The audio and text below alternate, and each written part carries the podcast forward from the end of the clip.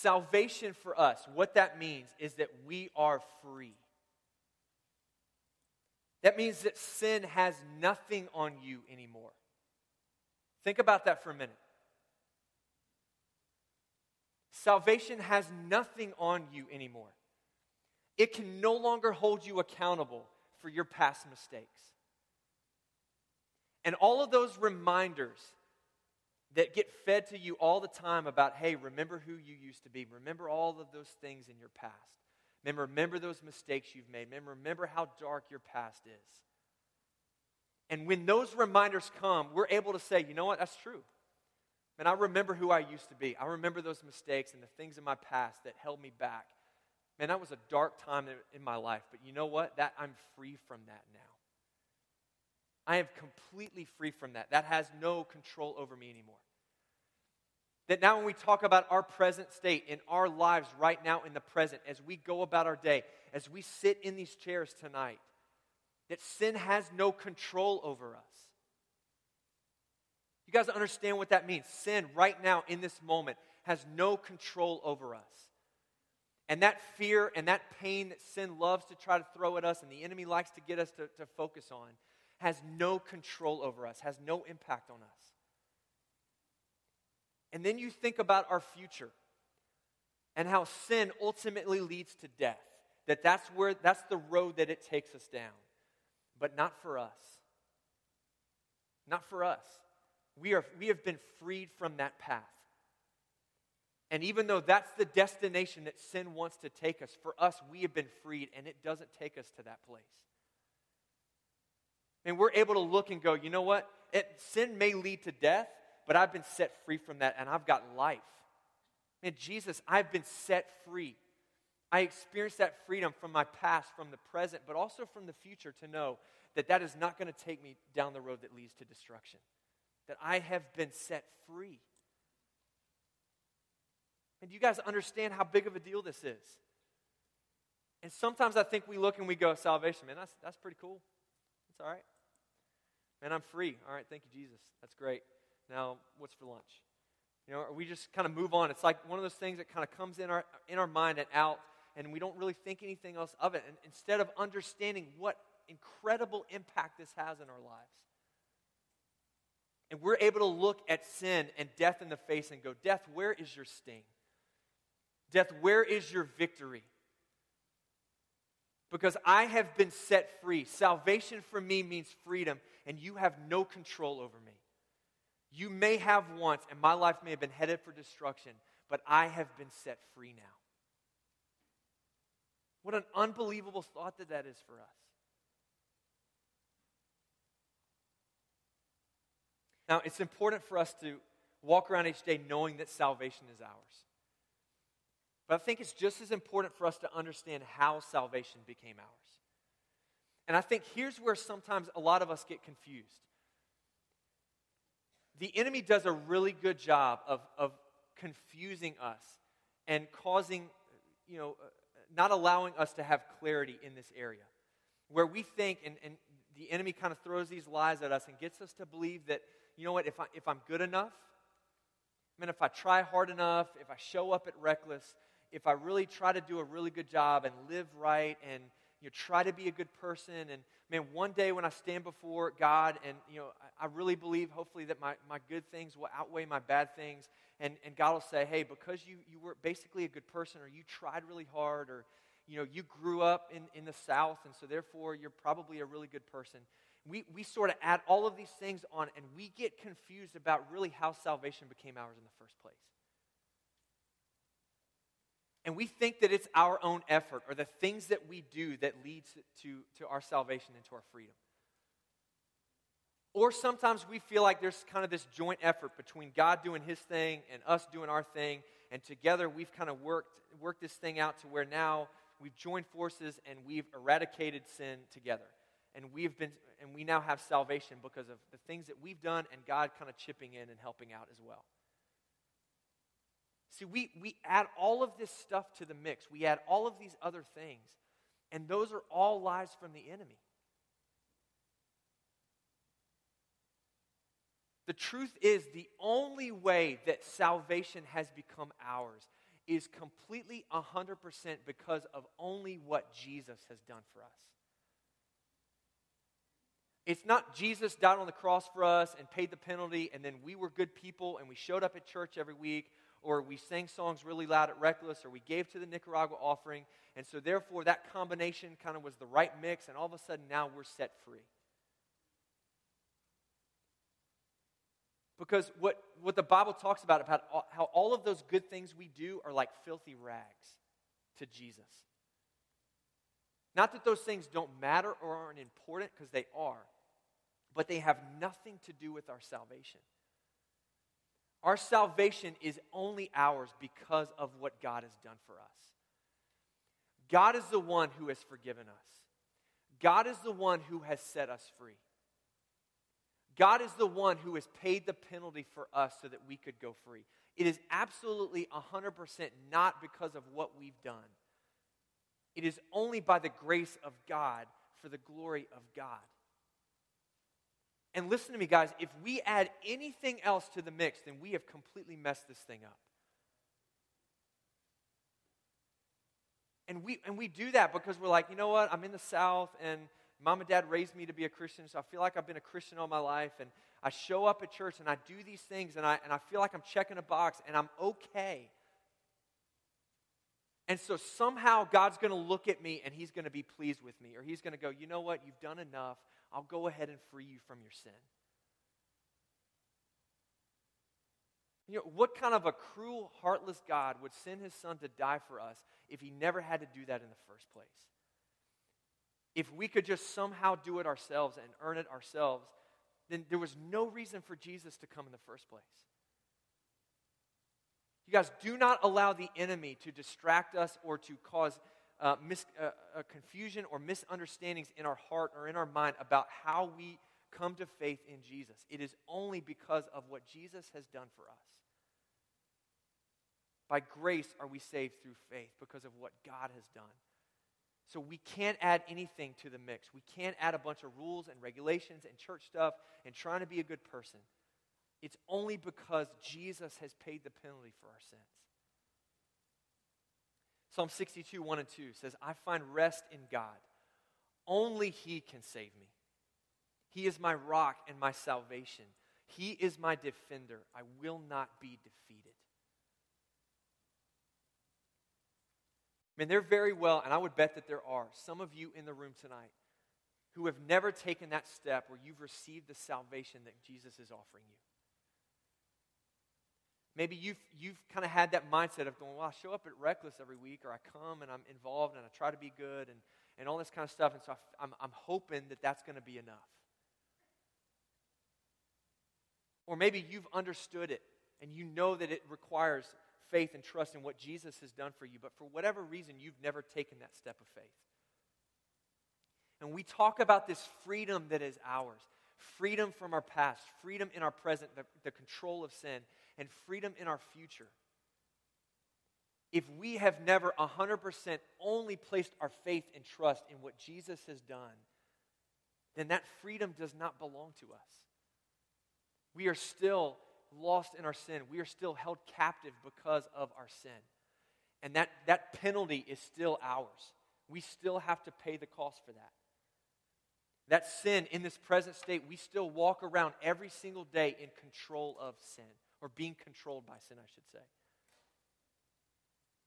And when we think about our future, there is no future for us as long as we try to do it ourselves or don't place our faith and trust in Jesus, where our future involves freedom from our sin.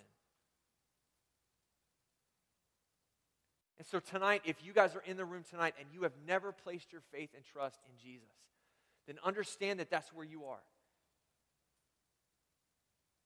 And for us to say, you know what, man, I've, I've messed it up or I've confused it, and so God, I'm putting my faith and trust in you alone, then that salvation becomes ours and it becomes like a helmet that we put on and it protects every part of who we are. It's the foundation of our lives. Now, it leads to the final piece of armor that we're talking about. Look at, again at verse 17. It says, And take the sword of the Spirit, which is the Word of God. So the last piece of armor is the sword of the Spirit. All right, it sounds like a, a really fancy word. He says, which is the Word of God. Now, we talked a couple weeks ago, we talked about how in this battle that we're in, this armor that we have, primarily every single piece of armor that we have is used to defend us. Right? It's used for us to be able to resist the attacks that come our way. It's been given to us so that we can stand firm and go, you know what? I'm not, I'm gonna, I'm not going to allow these attacks from the enemy to destroy me.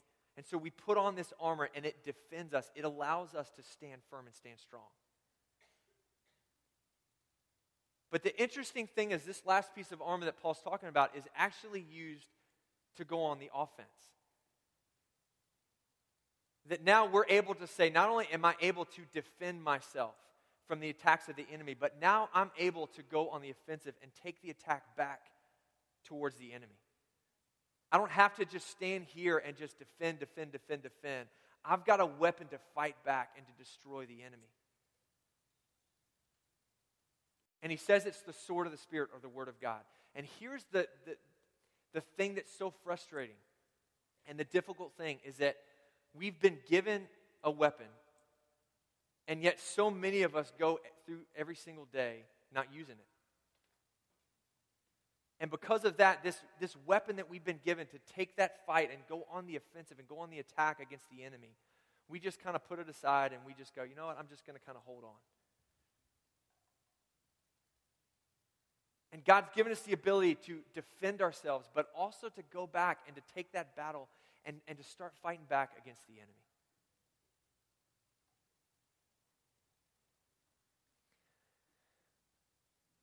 Let's say that um, tonight I'm like, hey, let's, uh, you and me out in the parking lot. All right, we're to fight. All right, mano y mano. We're to go, we're to start trading blows. So I want you to meet me out, out in the parking lot after Reckless is done, and we're to fight. All right? How many of you guys think you could take me? this is so jacked up. Why are there girls raising their hand? I'm actually offended right now. All right. So if I were to say to you, hey, you and I in the parking lot after Reckless is done, everybody gathered around, you know, you and I are, you know, whatever. Most, a, a lot of you think that you could take me on, and I'll give it to you. All right, I'm not all that intimidating looking. Um, 160 pounds. Don't tell your friends. 160 pounds. Um, I can't really do this very much. Um, crazy curly hair. I'm not all that intimidating. All right? And if you and I were going to fight, it would probably be more like a slap fest or something. You know, I'd be pulling your hair and you know doing weird stuff like the girls do in the school, and, um, and it would just be ugly. And and you guys would all take pity on me and go, "Oh, just leave the poor high school pastor alone. He's so pathetic." All right. So I don't intimidate most of you.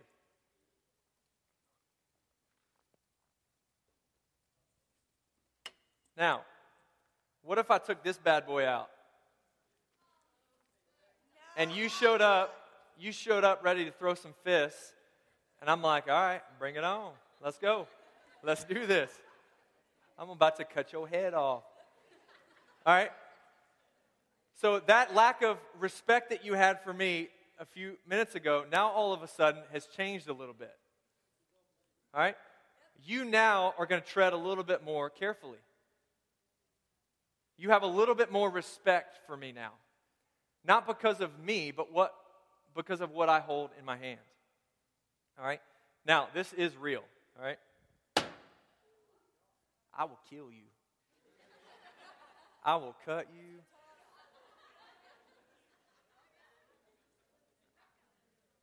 So your respect for me goes up because of this. Now, listen, don't miss, don't miss this here. Here's how this translates to us. In this battle that we're in, here's the reality.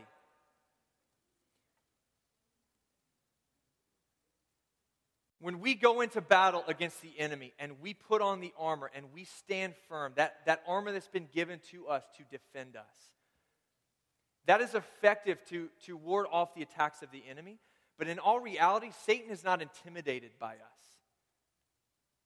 We don't, we don't scare Satan. Satan doesn't have a whole lot of respect for us.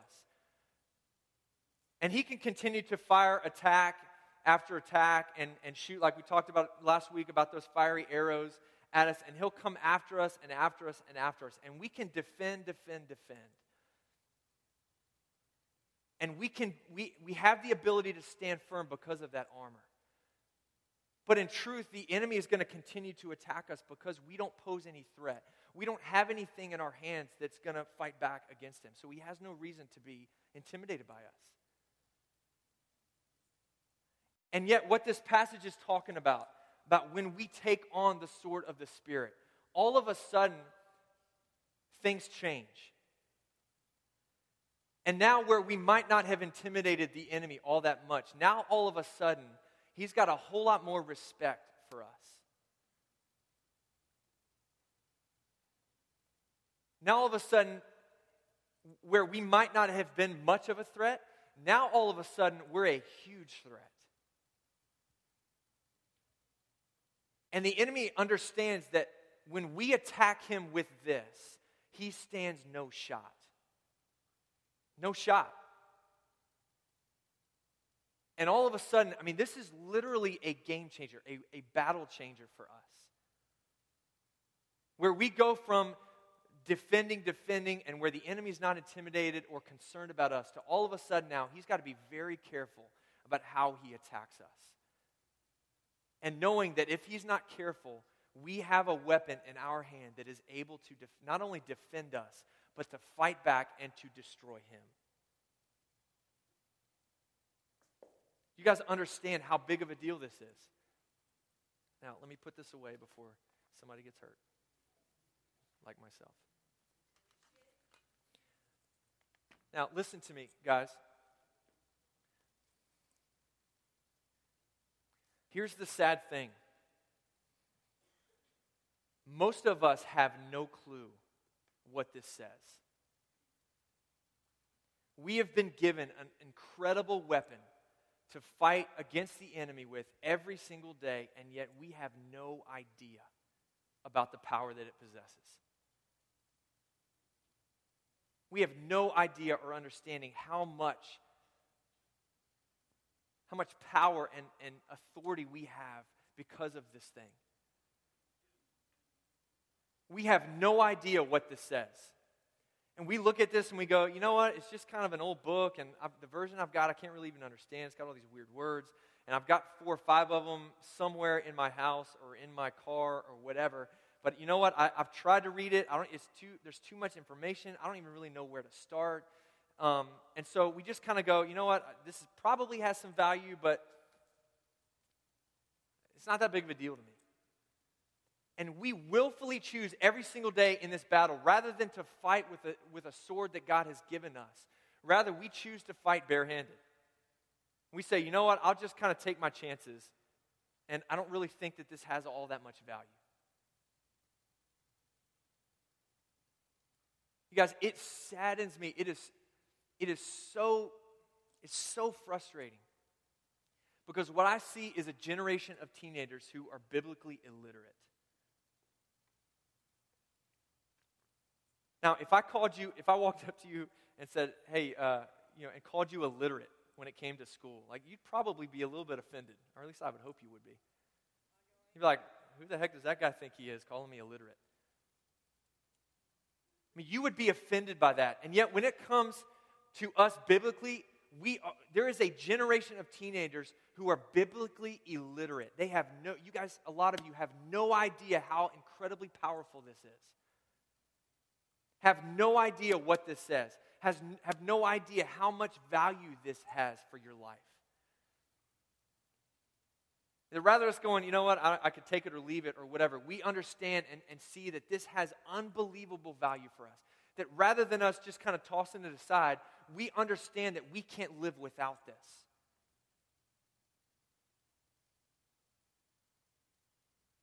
And until we do that, until we take this seriously, until we understand the value that this has, the enemy will never take us seriously. This is the weapon that God has given us to fight back against the enemy. And yet we never read it, we never pick it up. We have no idea what it says. Now, why does this thing have so much value for our lives? There's a couple things.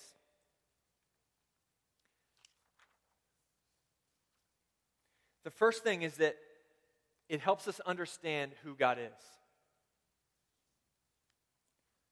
It helps us understand who God is. we can understand God a lot of different ways. I mean, He reveals Himself in, in a lot of different ways.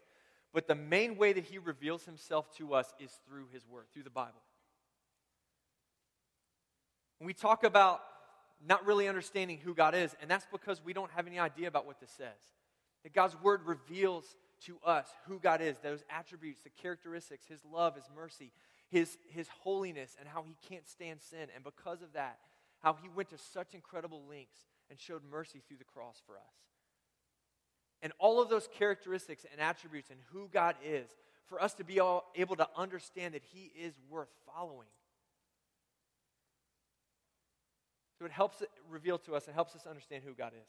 The second thing it does is that it teaches us how to live. It teaches us how to live.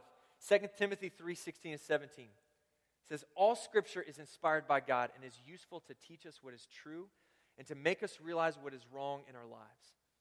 It straightens us out and it teaches us to do what is right.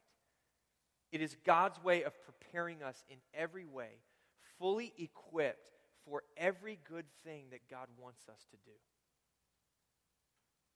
He says, every good thing that God wants us to do, we have that knowledge and that understanding through this. It teaches us how to live.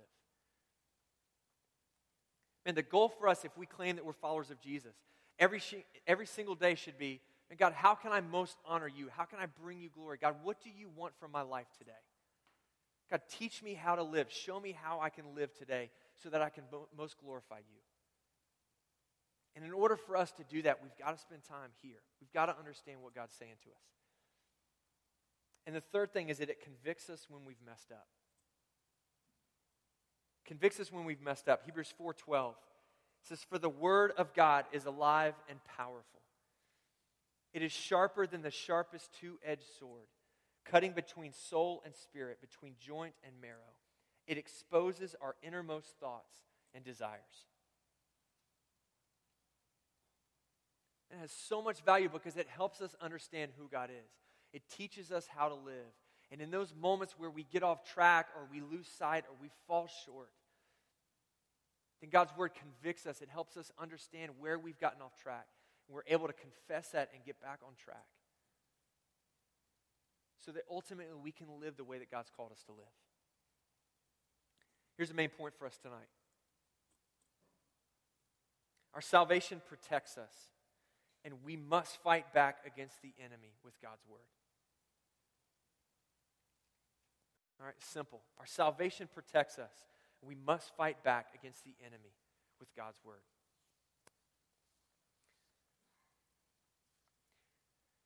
as we, uh, as we close up tonight,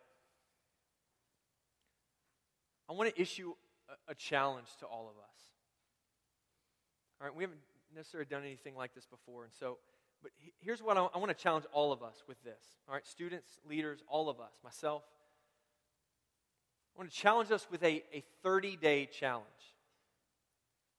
All right, 30 day challenge. And it looks like this. For the next 30 days, we will commit, all of us together, will commit to spending long enough to read one chapter a day in the Bible. All right, take 15 minutes for us to read. For us to carve out for the next 30 days, every single day, to carve out 15 minutes before we head to school in the morning or at uh, study hall or lunch or after we get home from school or before we go to bed or whatever. Just 15 minutes and we read a chapter a day for the next 30 days. Now, not just kind of any, just start reading somewhere. But I think that's part of why we haven't done that, a lot of us, is because we don't really know where to start. And so sometimes it gets confusing. And so we've compiled 30 chapters, all right, for the next 30 days. 30 of the most powerful chapters that will, that I completely 100% believe. And I will, I will challenge, this is why we're challenging you guys on this is that for the next 30 days, it will completely change our lives. That if we will commit to 15 minutes a day, and on each day, the, the chapter that we've given for the specific day, to be able to spend 15 minutes reading that, I, would, I will guarantee you that at the end of that 30 days, that it will change your life. That there, there is so much power in God's word that literally taking God and what He promises, that He will reveal Himself to us, that He will show us how to live, that He will convict us if we've messed up. That at the end of that 30 days, that no one, none of us that do that, will be able to say, you know what, that was a waste of time. I don't really get anything out of that. I will guarantee you that if you will commit to doing that, that it will transform us, that we will be blown away at some of the incredible things that God has shown us. And we will understand how big of a deal this thing is in this battle that we're in every single day. And so, what you can do on the way out in the next steps table, there's a, a sheet that just has the 30 day challenge on there, and there's a 30 chapters, got each day written. We'll put it out on Twitter every single day if you want to follow us. For, for you guys in your small groups, if you guys want to challenge each other and do that as a group, but all of us together over the next 30 days are going to be reading the same chapter every day for the next 30 days. And by the end of April, I will guarantee you that we will look different.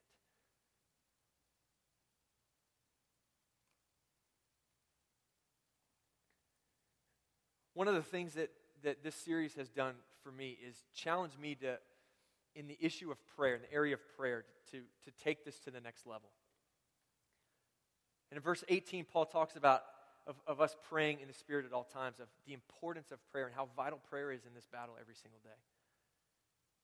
And I've been, I've been challenged like I don't think I ever have before in my life to seek the heart and the face of God for things that are going on in my own life and my family's life, for things that I know other people are going through, and especially for us as a, as a student ministry, as a high school ministry. And I've been praying that God would, would break us of this apathy and this complacency that just seems to be in us right now, this funk that we seem to be in a lot, in a lot of ways. That God would rip that away from us, that we would not be, be satisfied with just checking a box and going through the motions, but that we would passionately live out this mission that God's called us to. That God would completely stir up in us and bring about a spiritual awakening to the point that there's no way we could take credit for it, but that we would just have to point the finger at God and go, man, only God could do that. That we would literally, every single week when we show up here and in, the halls of our schools, just be blown away at some of the incredible things that God's doing. That God would stir that up in, in our lives in such a way that it would transform our hearts, that it would transfer uh, into our families, into our schools, into our neighborhoods, that this community would be impacted in such a way where we are passionately pursuing after Christ. And like we've said throughout this, this series that we in, I mean we that we're in, we've got two choices. Either we stand and fight, or we say, ah, you know what, I I'm not really interested in doing this. And either we stand firm and we go to war every single day and we fight back against the enemy, or we just sit back and we allow the enemy to attack us and we buy into those lies and we allow the enemy, piece by piece, slowly, one day at a time, be able to completely destroy our lives.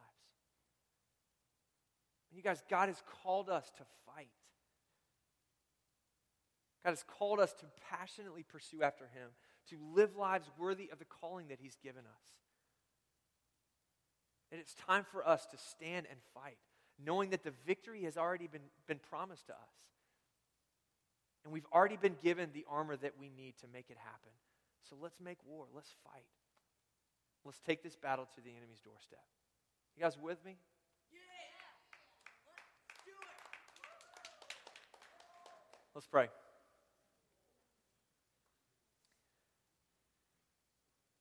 God, I thank you for who you are. God, I thank you for your faithfulness. God, I thank you for your love for us. God, I thank you for the salvation that you have freely given to us. God, I pray if there are any students in the room tonight who have tried to complicate it or add things to it or have been deceived by the enemy into thinking that salvation equals effort or good works or trying hard enough or coming to church or any of that other stuff that we've allowed to, to enter into our hearts and our minds. God, I pray that you would uh, bring clarity. God, help us to understand that we are only saved by grace through faith. It is only because of what you have done for us through the cross that we have life and freedom. God, I thank you for the word, the sword of the Spirit that has been given to us. God, the Bible that so often, unfortunately, we just kind of flippantly toss aside and assume that it has no relevance for our lives. God, that we would begin to pick up that sword that you have given us, that we would dive into that, that we would allow you to change us and to speak to us and to reveal who you are and how we're to live and to convict us when we get off track. God, that you would transform our lives because we have, we have spent time in your word. And like a sword that's been put in our hand, God, that we would take back that attack towards the enemy. God, thank you that victory is already ours. Overwhelming victory is ours. God, I pray that we would claim that. God, I pray that we would make war. We would see you do an unbelievable work in us and through us. God, we love you in Jesus' name. Amen.